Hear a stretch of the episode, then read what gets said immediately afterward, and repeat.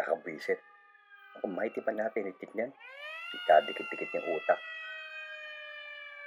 Mukha nga, sir. Kailangan patingin sa doktor yan. Oh, mga ma'am, ano pong sadya nila?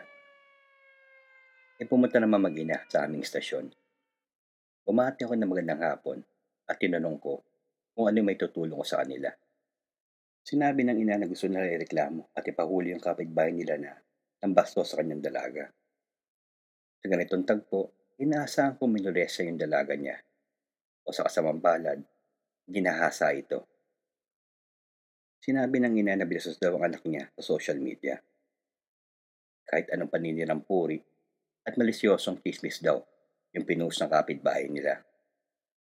Ay, Diyos ko po. Araw-araw na lang ako nakakakuha ng ganitong reklamo. Kapag sinabi ko sa mag-ina na idaan muna nila sa barangay, siguradong magiging tugon nila ay mananawagan na lang sila kay Idol Tulfo. At hindi nga ako nagkamali. Yung nga ang tinugon sa akin na mag-ina. Kalipas ang isang oras, may bit-bit yung mga kasamahan ko na isang lalaki. Nakaposas pa yung mga kamay nito. Sente naman yung forma ng lalaki. O ang galing pang opisina. Tinanong ko sa mga kasamahan ko kung anong kagaguhan ng ginawa niya.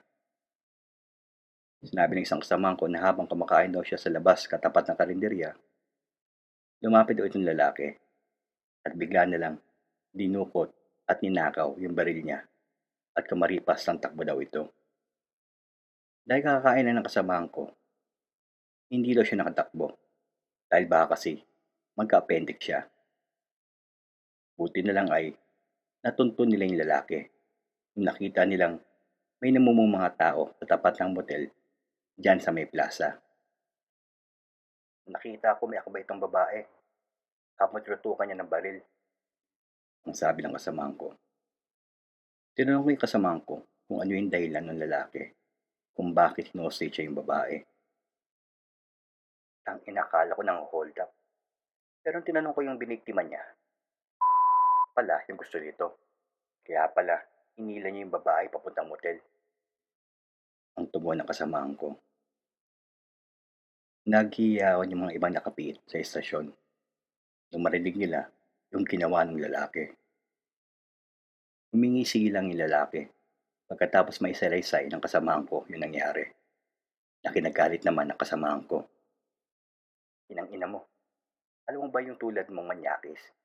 Ginagawang fubo ng mga ibang preso. Lalo't maputi at makinis ka. Sabi mo eh. Ang tubo ng lalaki sa kasamahan ko. Habang matawa-tawa pa ito. Tarantado ka. Papalang ka pang sumagot. Mukhang may trabaho ka naman. Sana, nagarap ka na lang ng babaeng bayaran. Anong pumasok sa utak mo at nagawa mo ito? Wala lang. Para maiba lang. Ang tubo ng lalaki sa katanungan ng kasamahan ko. Nakinainis ulit ng kasamahan ko dahil sa walang katuturan at nakakainsulto niyang sagot. Well, dahil makulit ka. At mukhang dahil lang sa oras kung tawag pa ako ng abogado para sa akin. Sasabihin ko na lang yung dahilan kung bakit ko ginawa ito. Nasa sa inyo na yan kung maniniwala kayo o hindi. Ang muling tugon ng lalaki. Nagsimulang magsalaysay ang lalaki. Pagkagising niya kaninang umaga, unang ginawa niya ay nagalmusal. Dalawang pandesal ang kinain niya, kasabay ng mainit na kape. Dahil yun lang ang natitirang pagkain. At gayon pa lang niya makukuha yung sweldo niya. Nung lumabas na siya ng bahay, nagabang na siya ng tricycle para makapunta siya sa sakaya ng FX na ang babaan ay malapit na sa opisina niya. Yun lang ay walang dumadaan na tricycle na bakante. Kaya napilitan siya maglakad papuntang sakaya ng FX. Mahaba ang pila. Nagkataon na umambon pa. Buti na lang ay may dala siyang payong. Kaya pinuksan niya ito. Napansin niya yung babaeng sinundan niya sa pila na walang payong, kaya ginamit na lang niya yung dala niyang folder para hindi siya mabasa. Naawa yung lalaki at dahil malaki naman yung payong niya, sinabihan niya yung babae na makisukob na lang sa kanya. Nakikisalamat naman ang babae. Nung nakasakay na sila at habang nasa biyahe, inilok siya ng tuna sandwich ng babae. Ang kinatuwa naman ng lalaki dahil bitin yung kinain niya. Nagkwentuhan sila ng babae habang nasa biyahe. Aplikante pala yung babae, kaya may dalang folder. Nagbigay ng mga tips yung lalaki sa babae kung anong kailangan sabihin sa interview niya. Nung pagbaba nila ng FX, nagpalitan sila ng contact number. Bago pumasok ng opisina, nag-withdraw muna yung lalaki. Natapos naman ng lalaki yung kailangan gawin niya. At na pagkatapos ng trabaho niya, pumunta muna siya ng grocery para may pang-almusal siya kinabukasan. Nagago mo ba ako? Okay pang araw yung kiniwento mo. Parehong araw, parehong petsa. Ang sagot ng lalaki sa kasamaan ko. Napaisip ako sa tugon ng lalaki at napansin ko may namuong lungkot sa mukha niya. Pero mukhang nauubusan na ng pasensya yung kasamaan ko. Kinalma ko yung kasamaan ko at pinatuloy ko sa lalaki yung pagsasalaysay niya. Nung pagagising niya ng umaga, magluluto na sana siya ng kanya pang almusal at pangbaon sa opisina. Yun lang ay hindi niya makita yung mga binili niya kagabi sa grocery. Imposibleng nanakawan siya. Nalakakandado naman yung entrada ng apartment niya. Hanggang may nakita siyang dalawang pandesal na nakalatag sa lamesa niya. Pero wala naman siyang biniling pandesal bago siya umuwi kagabi. Dahil mahuli na siya sa trabaho, nagtimpla na lang siya ng kape at kinain na lang niya yung dalawang pandesal. Nung lumabas na siya ng bahay, nagabang siya ng tricycle para makapunta siya sa sakayan ng FX.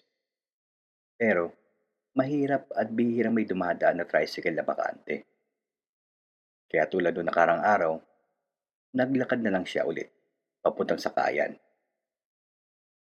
Nung nandun na siya sa pila, napansin niya na kasunod pala siya ng babae na kilala niya kahapon. Ganun pa rin ang suot at may hawak ulit na folder. Tinilabit ng lalaki yung babae, sabay banggit ng pangalan ng babae. At nung marap yung babae, binati siya ng lalaki at tinanong kung kumusta yung job interview niya kahapon. Ngunit, gulat at pagtataka ang naging ekspresyon ng babae. Hanggang tinanong siya ng babae kung sino siya. Nagtaka yung lalaki sa tugon ng babae na biglang unting-unting pumatak ang ulan. Inalok ng lalaki na makisukob sa kanya yung babae. Pero tumanggi ito at umalis na lang sa pila na parang gagawan siya ng masama ng lalaki. Nagtaka yung lalaki sa tinugon sa kanya ng babae. At nung pasakay na siya ng FX, kinuha niya kanyang pitaka para kumuha ng pamasahe. Pero laking gulat niya na konti na lang ang laman nito. Nagtaka siya dahil nakasweldo lang niya kahapon. At imposibleng nadukutan siya. Lalo't hindi naman nawala o tinanga yung pitaka niya. Nung nasa biyahe siya, napukaw bigla yung atensyon niya nung binangkit bigla ng announcer ng radyo yung petsa ngayon. November 27, 2019 o yung petsa ngayong araw na ito. Naisip una ng lalaki na baka nagkamali lang yung announcer hanggang nilabas niya ang kanyang cellphone. Parang lumutang sa alapaap yung utak niya.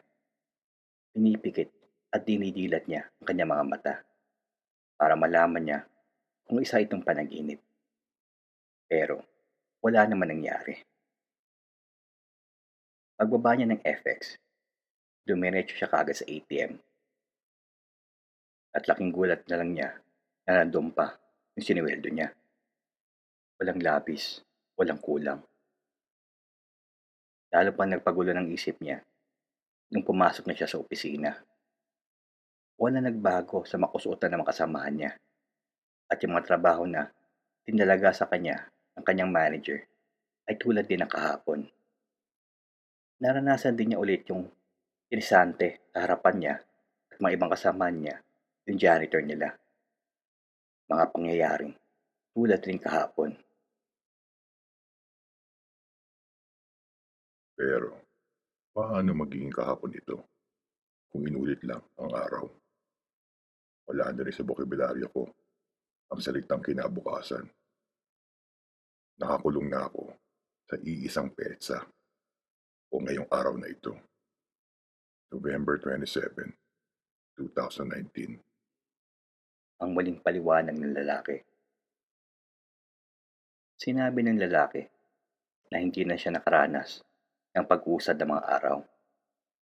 Hindi na niya mabilang kung ilang tulog na ang ginawa niya at sa pagkagising niya, parehong petsa pa rin ang sasalubong sa kanya. Sinubukan rin niyang hindi matulog, pero kusa na lang o parang nakaprograma na yung katawan niya na bigla na lang siya makakatulog ng saktong 11.59pm. Noong una, sinubukan lang niya na enjoy mo na ito. Sinasana niya muna yung mga gamitan niya para makapag-aliw-aliw siya tulad ng pamamasyal sa iba't ibang tanawin sa Luzon at kumain ng masasarap. Pero sa kalaunan ay nagsawa rin siya at depresyon ang bumalo sa kanya. Naranasan rin niyang mamatay tulad ng pagpapasagasa niya sa tren. Ngunit, ilang sandali lang ay didilat siyang muli at ganong pesa pa rin ang sasalubong sa kanya. Iniisip niya noon na baka maaring parusa o mensahe sa kanya ito ang nasa itaas na pagpaliban muna ang pasarili niya pangangailangan at tumulong muna sa kapwa. Ginawa naman niya ito. Gumawa siya ng mga bagay na nakakasaya ng kapwa niya. Tulad ng pagbibigay niya ng pera o pangangailangan ng mga kapuspalad. Tinulungan rin niya yung babaeng nakakasabay niya lagi sa pila na makahanap ng trabaho at pagbibigay tulong pinansyal. Pati na rin yung pagdepensa niya sa sinesanting janitor. Pero wala rin nangyari. Para yung petsa pa rin ang sumasalubong sa kanya. Tinanong siya bigla ng kasamaan ko kung naisipan niyang kunan ng video mula sa kanyang cellphone yung nararanasan niya para kahit papaano ay may prepa siya at maaring paniwalaan siya sa mga sinasabi niya. Sinabi ng lalaki na sinubukan niya ito. Pero kusa ito nabubura tuwing gigising siya para harapin ulit yung paulit-ulit na araw. Maaari ito yung mga litrato, video, inbox text messages, o kahit contact numbers na ginawa o na-save sa loob ng PESA ngayon. November 27, 2019. Nakakulong na ako sa walang hangganan o iisang petsa dahil paulit-ulit lang at para naman maiba. Naisipan ka naman gumawa ng masama. Kaninang umaga lang, sinala ko muna yung mga gamit ko. Bigla ko naisip na matagal-tagal rin akong hindi nakakakat. Kaya, naisipan kong gawin ito sa babaeng nakilala makikilala ko ulit sa pila. Trial and error muna, kaya sinubukan ko ng sapilitan kung may dahas. Kaya inagaw ko yung baril mo. Siguro sa paggigising ko ulit, iba naman ang magiging strategiya ko. Basta makuha ko yung tama o perpekto diskarte. Wala namang mawawala, di ba, Chief? Maaaring susunod naman. Baka, maging kaibigan mo naman ako. Pwede rin. Patayin na lang kita habang kumakain ka dyan sa karinderya. Ahalo yung utak mo sa bulalong kinakain mo. Hmm. Anong oras na nga ba? Oh, after 3 minutes, may dadang mga bumbero. Dahil may sunog yan sa dulo ng katapat na kalye. Sira ulo. Padrag test nga ito mamaya. Siguradong addict to. Ipasok niya nga to sa loob. Sinayang ko lang oras ko sa pakikinig sa kwento niya.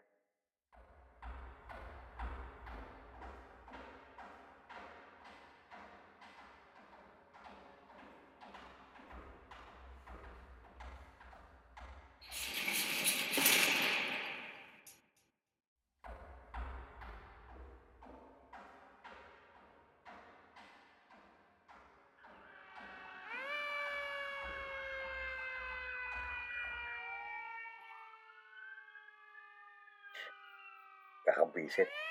Ako, pa natin itik yan. Kadikit-dikit yung utak. Mukha nga, sir. Kailangan pating sa doktor yan. Oh, mga ma'am, ano pong sadya nila? E pumunta naman mag-ina sa aming istasyon. Bumati ako ng magandang hapon at tinanong ko kung ano may tutulong ko sa kanila. Sinabi ng ina na gusto nila ireklamo at ipahuli yung kapitbahay nila na ang bastos sa kanyang dalaga. Sa ganitong tagpo, inaasahan ko minuresa yung dalaga niya. O sa kasamang palad, ginahasa ito. Sinabi ng ina na binastos daw ang anak niya sa social media. Kahit anong paninirang puri at malisyosong chismis daw yung pinost ng kapitbahay nila. Ay, Diyos ko po. Araw-araw na lang ako nakakuha ng ganitong reklamo.